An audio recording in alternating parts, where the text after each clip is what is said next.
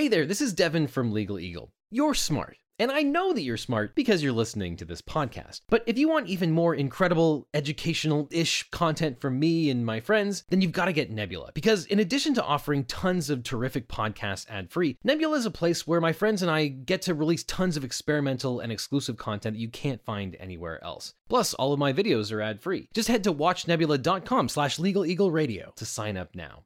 Believe it or not, I actually was not going to do another election lawsuit video, but just when I think I'm out, they pull me back in. Just when I thought I was out, they pull me back in. And here, there's actually so much hilarious stuff that's going on that you'd never know it if you've never litigated in federal court before. I was going to say you wouldn't know it if you hadn't practiced at a high level in federal court before, but honestly, even if you practice at a low level in federal court, you'd know how crazy these shenanigans are. Because frankly, when democracy is at stake, the only thing that you can do is laugh. But I feel like it's incumbent upon me to share the humor, to explain why some of the things that are happening in these Trump campaign lawsuits are so particularly funny, why the Trump lawyers are so, so bad at this, and why they keep failing in spectacular fashion. Because so far, They've been walking into rakes, and they will continue to walk into rakes.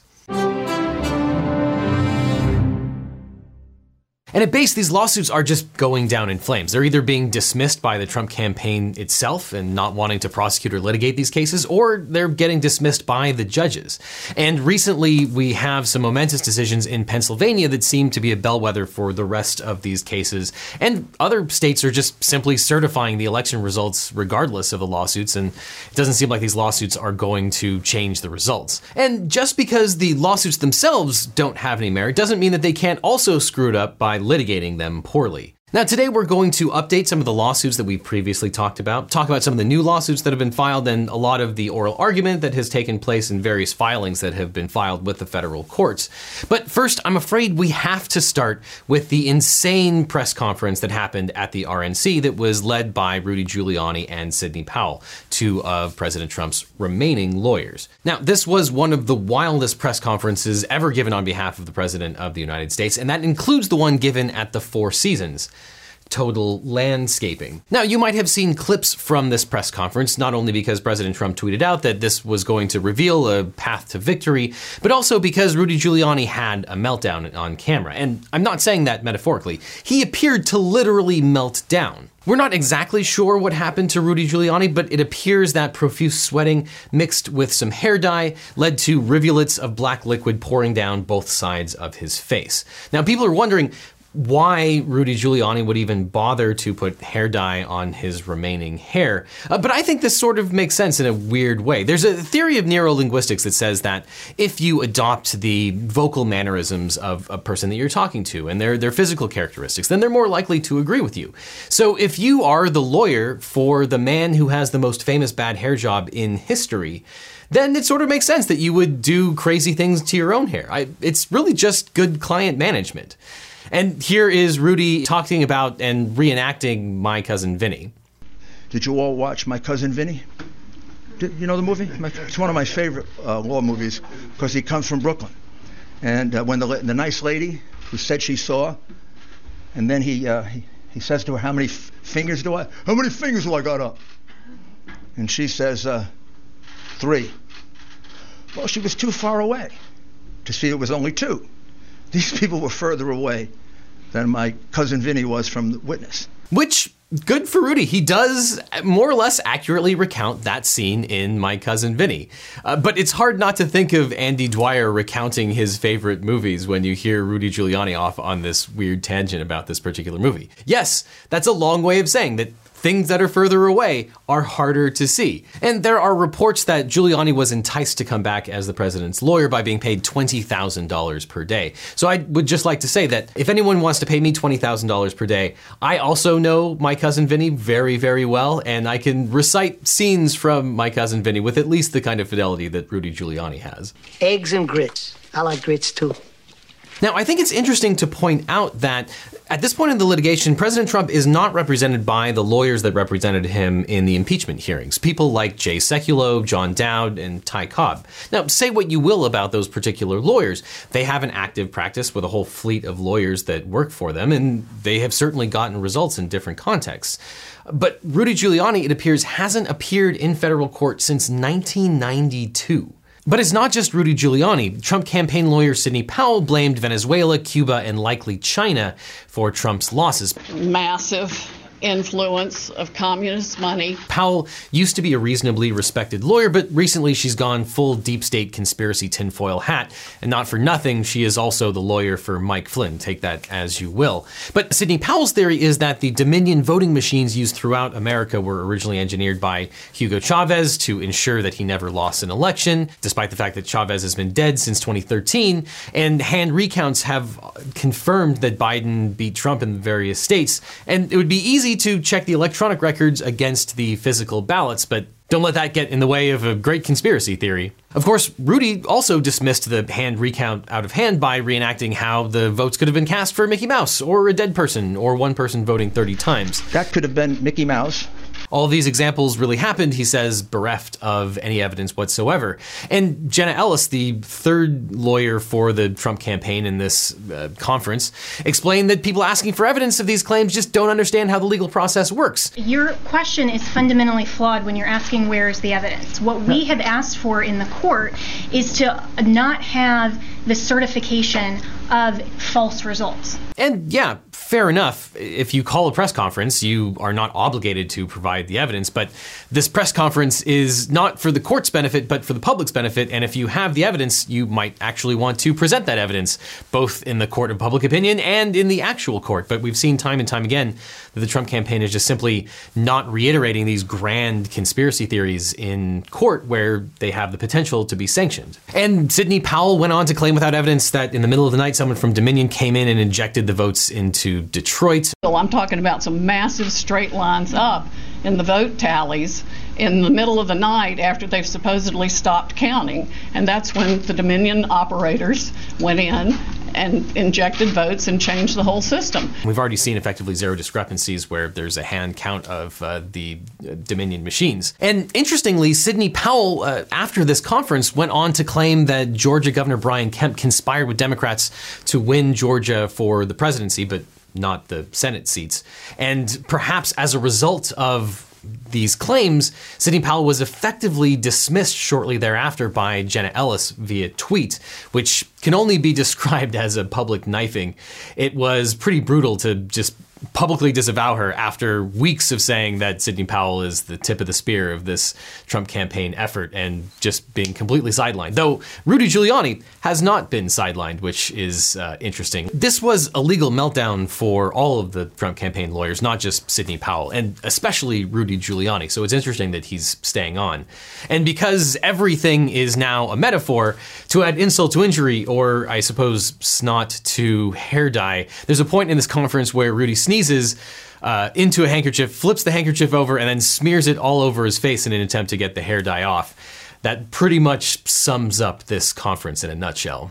Although the Trump campaign legal team has referred to themselves as an elite strike force. This is an elite strike force team. As David Fahrenthold said, uh, they're more like the Fyre Festival of the legal world. Which is a great segue into the actual cases themselves. And one of the cases in particular in Pennsylvania gave rise to one of the most epic oral arguments I've ever heard in my life, as well as one of the most interesting decisions by the court, which we'll get to both in a second. But first, I want to say a, debt of gratitude to Marc Elias and his team at democracydocket.com. Not only is Marc and his team keeping tabs on all the different election suits, but they're often in the front lines litigating this stuff in court. Democracy Docket has been a godsend in trying to keep track of all of these different cases, and there are a lot of them. So if you were to go to democracydocket.com and donate, I would definitely not blame you, and I think I'll go there myself. But as Marc and his team are want to point out, at this point, uh, the Trump campaign and the Trump administration in court are about two for 35, and the two that they've won are barely wins. They're more like participation trophies. So it's not to say that these lawsuits should not have been brought and that they're good for democracy or anything, but that is to say that they are losing pretty spectacularly, and that ratio is unlikely to change, and they're unlikely to have any effect on the results of the election whatsoever. Hey, it is uh, Future Devin, And things have been moving so fast that in the time that it has taken to put this video together, things have actually changed dramatically. So, first of all, the Trump campaign is more like 1 and 39 at this point. They actually lost one of their victories, so you can take one away from the win column, and now it is in the loss column. And there has been a very, very interesting appeal that has come out, which I will talk about towards the end of the video. So, uh, back to prior Devin. Whoa. But with that caveat, let's get into the Pennsylvania case. Uh, it's one of the more consequential cases, and we've talked about it before, which is Donald J. Trump for president versus Kelly Boockvar.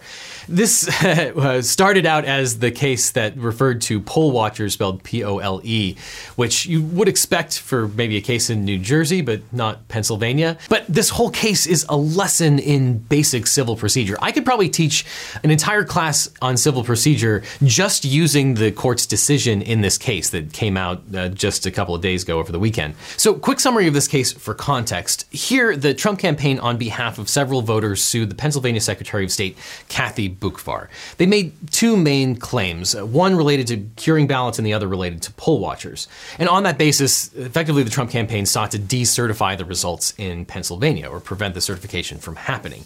Now, related to the curing of ballots, they claim that these two individual voters had their votes disregarded and that different voters in the state, based on what county you are, were able to cure their ballots if they were defective. Some counties adopted a process where you could cure the ballots, and some counties counties is not. And these individuals lived in a county where you couldn't cure those particular ballots because they were manifestly defective.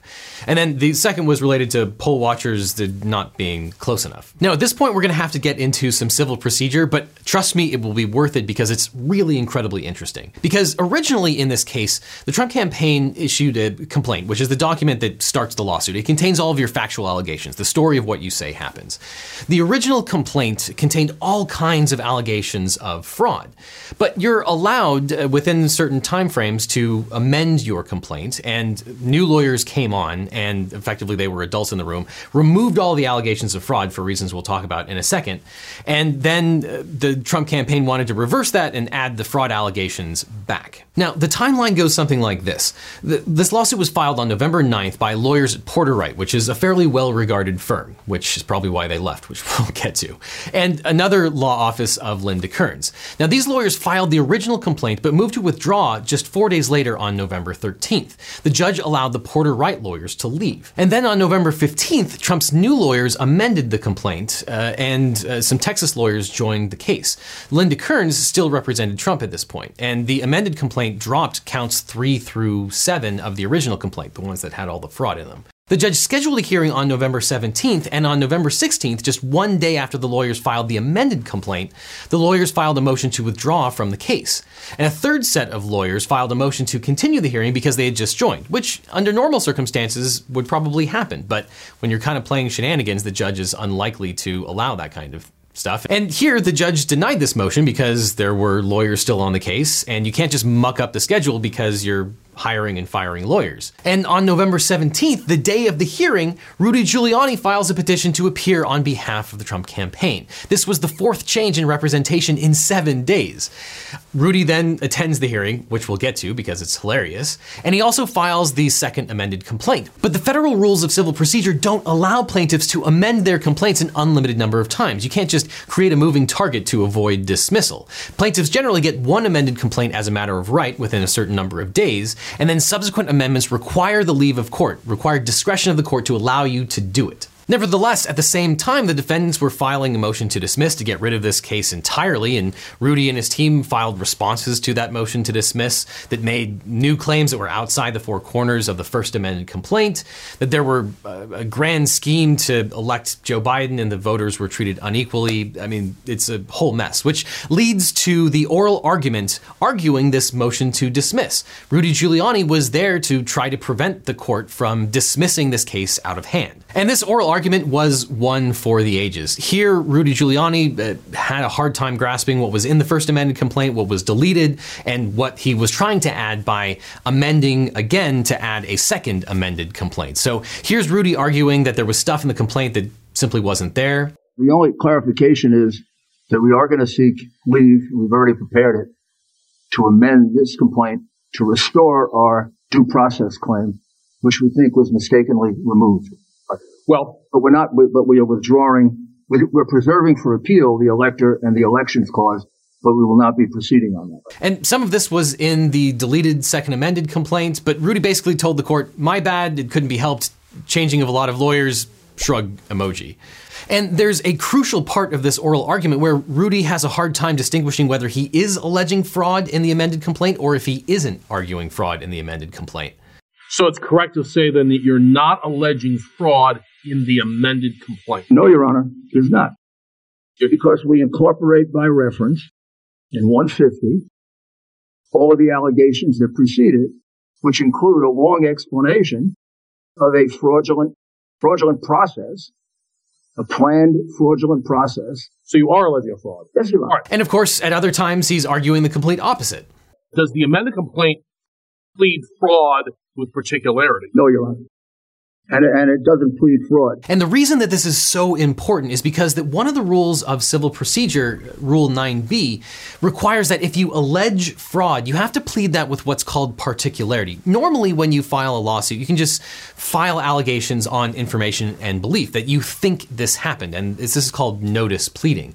But here, if you allege fraud or mistake, you have to allege the actual particularized facts, and you can't get away with just pleading these weird nebulous claims. So if he is actually arguing fraud, then the standard by which he has to plead his case is much, much higher. And he obviously doesn't want to do that. But Rudy was often confused about what he actually wanted throughout this particular oral argument, which takes me to my favorite part of this particular hearing, where Rudy Giuliani is trying to explain the standard of law that applies. Now, remember for context that this is on a motion to dismiss. So the defendants have filed a motion for the court to just throw this case out. And when you file such a motion, generally speaking, you have to assume that every factual allegation that the uh, the plaintiffs have pled is true. So you're only looking at whether it states a legal claim. You're not testing the sufficiency of the factual allegations. Now, there's some nuance to that, but that's generally what's going on. But at the same time, if you as a plaintiff are arguing that a governmental law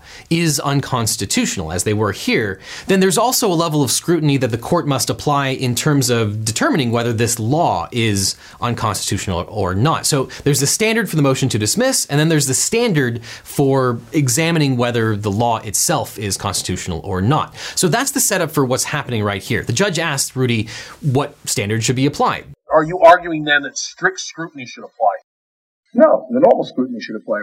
If, if, if we had alleged fraud, yes, but this is not a, this is not a, a fraud case. And what you can hear is that there's confusion. The judge is talking about the scrutiny that will be applied to determining whether the Pennsylvania law is constitutional. Rudy misunderstands and he thinks that they're talking about the standard that will apply to the motion to dismiss, which is why he says normal scrutiny. Now, that's not really a thing, but what he's saying is that we should give the plaintiff the benefit of the doubt, assume the factual allegations are true, and that's the standard on the motion to dismiss. And it's not crazy that you would talk about these two different standards. It's ships passing in the night. That's understandable, but what we're about to hear is totally inexcusable. The judge continues to talk about the scrutiny, the level of scrutiny towards the Pennsylvania law, and Rudy just misses the mark entirely. Why don't Secretary Boockvar's and the counties satisfy the standard review that you're talking about? If it's not strict scrutiny and it's the, it's the standard review you're implying, why don't their actions satisfy this?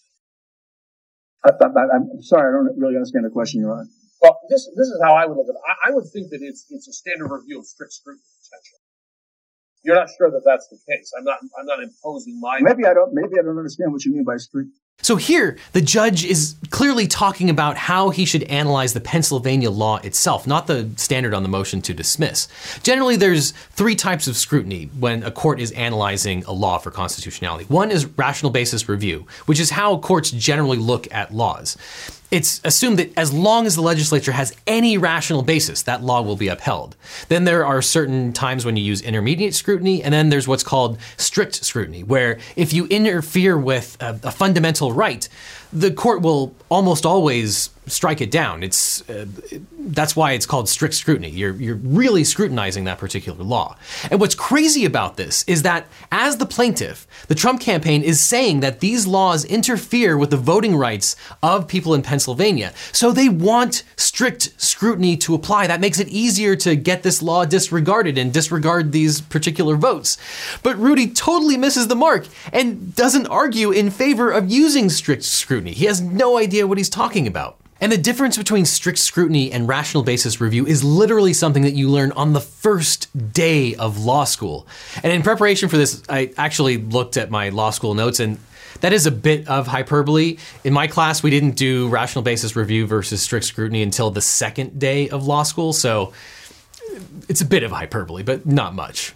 Now, after this hearing, the Trump campaign said that Rudy did a fantastic job and that he clearly built up a rapport with Judge Brann, who was the judge here in this particular case, uh, because they were talking about uh, what restaurants to go to and making small talk. But they changed their tune when the judge issued his ruling on Saturday, which I generally refrain from going through actual court decisions on this channel. But this decision is very accessible and is a masterclass in basic civil procedure, probably because this case was so terrible in the first place. But let's start with a couple of different excerpts from this particular case, starting with the introduction, because it does a great job of laying out what the stakes are in this particular litigation. In this action, the Trump campaign and the individual plaintiffs seek to discard millions of votes legally cast by Pennsylvanians from all corners, from Greene County to Pike County, and everywhere in between. In other words, plaintiffs ask this court to disenfranchise almost 7 million voters. This court has been unable to find any case in which a plaintiff has sought such a drastic remedy in the contest of an election in terms of sheer volume of votes asked to be invalidated.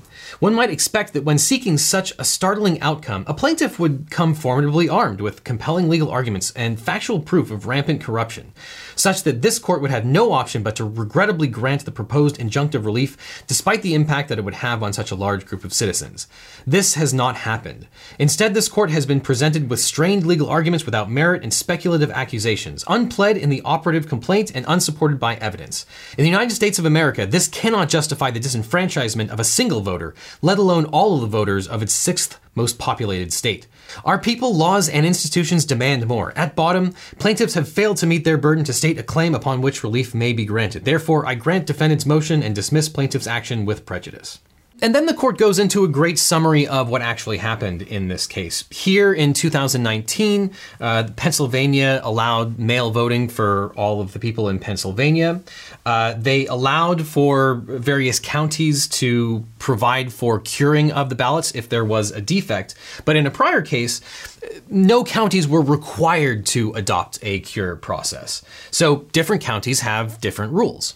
And here, the two plaintiffs were in counties where they didn't have an opportunity to cure their ballots, and they didn't cure their ballots. And then the court goes on to actually analyze the legal merit of the plaintiff's claims, uh, stating that plaintiff's only remaining claim alleges a violation of equal protection. This claim, like Frankenstein's monster, has been haphazardly stitched together from two distinct legal theories in an attempt to avoid controlling precedent. The general thrust of this claim is that it is unconstitutional for Pennsylvania to give states discretion to adopt a notice and cure policy. In other words, different counties have different rules. And it goes on to state that the plaintiffs are trying to mix and match claims and bypass contrary precedent is not lost on the court. And then the court goes on to analyze the standing issue. And this is something that often gets lost in litigation, but a plaintiff actually has to have suffered an injury. You can't just go to court to get an advisory opinion if you haven't been personally wronged in a legally cognizable way. And here the court goes on to say that effectively uh, the their votes were rejected as were the rules of those particular counties and different counties can have different rules and that the Trump campaign is not a voter with a rejected vote at all. So uh, the Trump campaign doesn't have standing at all. And then the court gets to the heart of the equal protection argument. And because there's so much misunderstanding about that, I think it's worth going over here because the court summary is really fantastic. The court says, contrary to plaintiff's assertions, not all unequal treatment requires court intervention. The Equal Protection Clause does not forbid classifications. It simply keeps governmental decision makers from treating similarly situated persons differently. The government could not function if complete equality were required in all situations. Consequently, a classification resulting in some inequality will be upheld unless it is based on an inherently suspect characterization or jeopardizes the exercise of a fundamental right. So, for example, If you're a store and you want to reject people uh, who don't have a shirt or shoes on, you can do that. That's a classification of people. You're allowed to prevent those people from shopping at your store, but you cannot prevent people from shopping at your store uh, on the basis that their skin color is different. That is a fundamental right, and it's a, a difference between people that is uh, recognized as uh, inherently suspect classification. So let's connect that concept with what the plaintiffs alleged here regarding their votes and being treated differently. And the court goes on to say here, because defendants' conduct imposes no burden on individual plaintiffs' right to vote, their equal protection claim is subject to rational basis review, going back to the scrutiny level. Defendant counties, by implementing a notice and cure procedure, have in fact lifted a burden on the right to vote, even if only for those who live in those counties. In other words, these plaintiffs are arguing that it's not fair that people in the other counties especially around Philadelphia, were allowed to cure their defective votes when they lived in counties that did not allow for a cure procedure. But that's not how that works. Number one, the people in those other counties had uh, a restriction lifted. Uh, and it's okay either way. A county can say you you're allowed to cure, and a county can also say you're not allowed to cure. But you can't argue that you were injured because you didn't live in a county that allowed you to cure your ballot. That's just craziness. And often the level of scrutiny that the court applies is the whole game. If it's rational basis review, the law is probably going to be upheld, and if it's strict scrutiny, the law will probably be struck. And the court goes on to say individual plaintiffs' claims fail because it's perfectly rational for a state to provide counties discretion to notify voters that they may cure procedurally defective mail in ballots.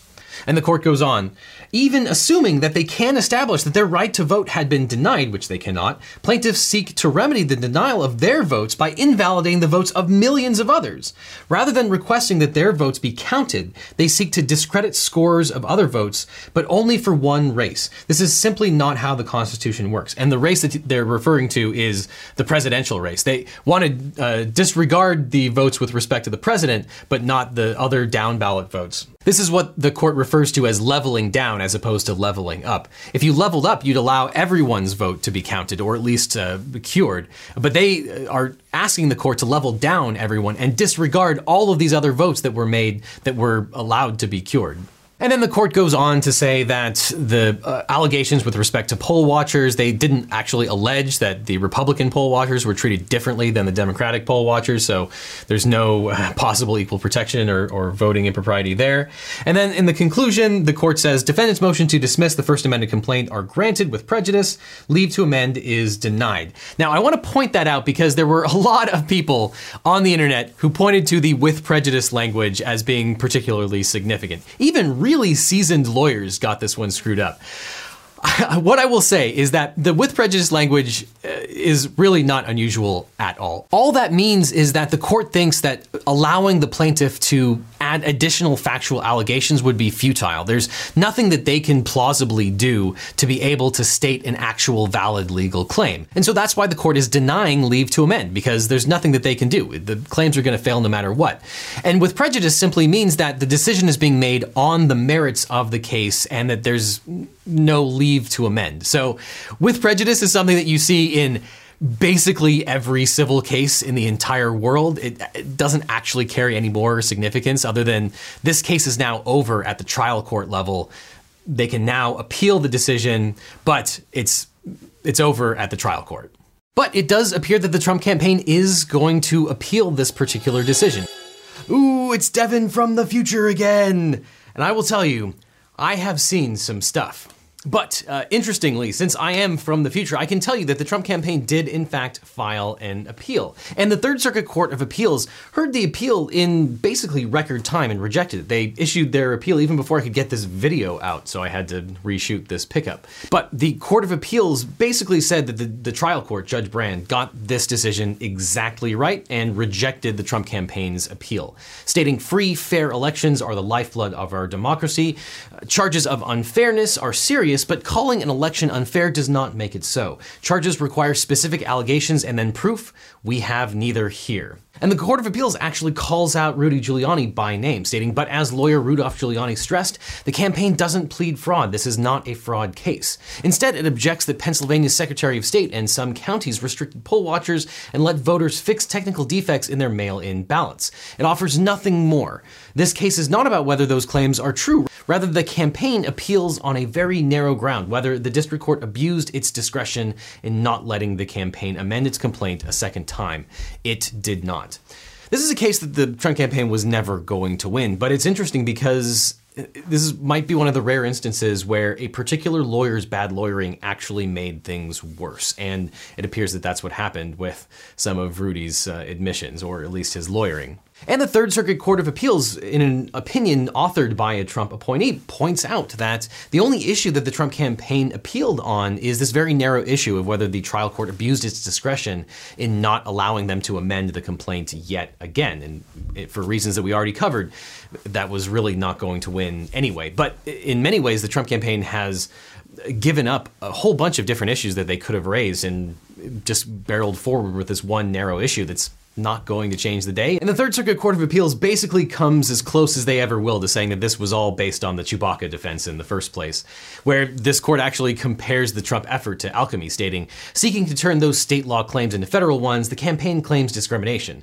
But its alchemy cannot transmute lead into gold. The campaign never alleges that any ballot was fraudulent or cast by any illegal voter. It never alleges that any defendant treated the Trump campaign or its votes worse than it treated the Biden campaign or its votes calling something discrimination does not make it so. The Second Amended complaint still suffers from these core defects, so granting leave to amend would have been futile. That does not make sense. And now the case is out, but obviously they can try to appeal to the Supreme Court. The Third Circuit Court of Appeals has to hear the appeal no matter what, but the Supreme Court is based on what's called certiorari, so it's completely up to the Supreme Court whether they will want to hear any part of this particular case and 99% chance that the Supreme Court rejects this out of hand, uh, or if they do take it up, it will probably be a quick dismissal. So uh, the Trump campaign is probably out of luck here, and there's not a whole lot that the Supreme Court could do even if they picked up this case. Now, at the same time, I saw a lot of people being worried about the decision in Kelly versus Pennsylvania. In that lawsuit, several Republican candidates and voters filed a lawsuit against Pennsylvania, the General Assembly, and the governor and the Secretary of State. The lawsuit was to block the state from certifying the election results and ask the courts to exclude mail in ballots from the certified results, or alternatively, to direct the General Assembly to choose its own electors. And the media reported that the Commonwealth court stopped uh, certification of the votes, which actually actually is not true. The court's order merely said, quote, to the extent that there remains any further action to perfect certification of the result of the 2020 general election. For presidents and vice president, certification was enjoined. But there was no further action needed to perfect certification. It already was certified. And on top of that, the Pennsylvania Supreme Court has already vacated the order. This Kelly versus Pennsylvania suit is pretty much much ado about nothing. And the beclowning continued in another case uh, in Wood versus Raffensperger. This is a case where the provided evidence was asserting all kinds of voter fraud in different counties in Michigan that were actually in Minnesota. And the court issued a complete smackdown denying the TRO, the temporary restraining order, and went so far as to say that the plaintiff in that case was using authority that was no longer good law, that the 11th Circuit had expressly abrogated that holding, and yet the plaintiff was using that as a reason why the court should act here. And the court court also said that the case was barred by laches, which is an issue in a lot of these different election cases. The, the doctrine of laches is an unnecessary delay. So if you delay too long in bringing your case and the circumstances change, then you shouldn't be allowed to go forward with your particular lawsuit. And when you're talking about election law, so many of these laws regarding uh, the way that the votes are going to be counted or the way that the election is going to go forward, those laws existed before the election. So it's not fair that you get to hang back, wait to see the results of the election, and then claim that the election itself was improper. And the court here does go so far as to say that laches should apply because you, you, you can't say that you don't like the results of the election and then claim that you should disregard the election entirely after the fact when the laws have been there the whole time. And then on top of that, the Trump campaign is voluntarily dismissing a whole bunch of cases, including Pirkle versus Wolf, Brooks versus Mahoney, Bally versus Whitmer, Langenhorst versus Pecore, and Donald Trump versus Benson. And finally, that brings us to the almost mythical claims of Sidney Powell. We talked earlier about how she was basically kicked out of the Trump campaign's uh, lawsuit strategy, but she came back in force, filing a lawsuit in Michigan called King versus Whitmer, as well as one in Georgia called Pearson versus Kemp. And here, these are some of the most typo ridden pleadings I've ever seen in my entire life. And that's just the tip of the iceberg when it comes to the procedural and substantive defects of these particular cases. Here, they're using evidence from affidavits from other cases that have already been rejected. They try to uh, use a, a, star witness whose name and background have been redacted without trying to file anything under seal, uh, without going into the weeds. Uh, federal civil procedure, that's not how you would protect someone's identity. Not that this is even a place where you could protect someone's identity from a public filing in this particular case. And these lawsuits are likely to suffer the exact same fates as all of the other Trump campaign lawsuits that we've already seen. They're pleading fraud without particularized allegations of fact. They are seeking relief from the courts that's already moot or impossible for the courts to grant. Uh, they're saying that simply choosing the Dominion software was a violation of the Constitution. They suffer from standing issues. They fail to allege a, whole bunch of causes of action. It's just more nonsense based on facts that uh, appear to be completely made up. And of course, this is happening while the states are just simply going on with business as usual, where the crucial states are just certifying their elections and selecting the electors to go to the Electoral College, including Nevada, Michigan, Pennsylvania, and Georgia. All of those states have already certified their results, and while it's not impossible to undo that, it would be extremely difficult. And those actions make these lawsuits and a lot of the other Trump campaign lawsuits, to the extent that they exist anymore, moot and extremely likely to be dismissed by the courts. Now, I will say, and this is my own personal opinion, the one thing that I find particularly distressing about all of this stuff is not the lawsuits themselves, those will probably be thrown out, but that the president and the RNC are meeting individually with election canvassers, electors, and state legislatures, and it appears trying to sway them into sending different electors to the Electoral College and uh, trying to get state legislatures to disregard state law and disregard the uh, results of the popular vote. And again, it probably won't work, but that doesn't mean that it's any less improper and distressing. It's crazy that a, a president and a campaign would try to influence the results on a county level to overturn the results of the election. Uh, just one of the more worrying things I've heard in a long time. Oh, and one last thing. I know right now you're probably fumbling with your phone trying to find the next podcast to listen to, but you can't because this is an ad. But it doesn't have to be that way. Instead, you can go to watchnebula.com slash legaleagleradio. You can get access to all of our original podcasts ad-free, plus exclusive originals and experimental shows from your favorite educational-ish creators. And best of all, you're helping to support us make even more amazing content. So before you go, check out watchnebula.com slash legaleagleradio to support this channel and this podcast directly.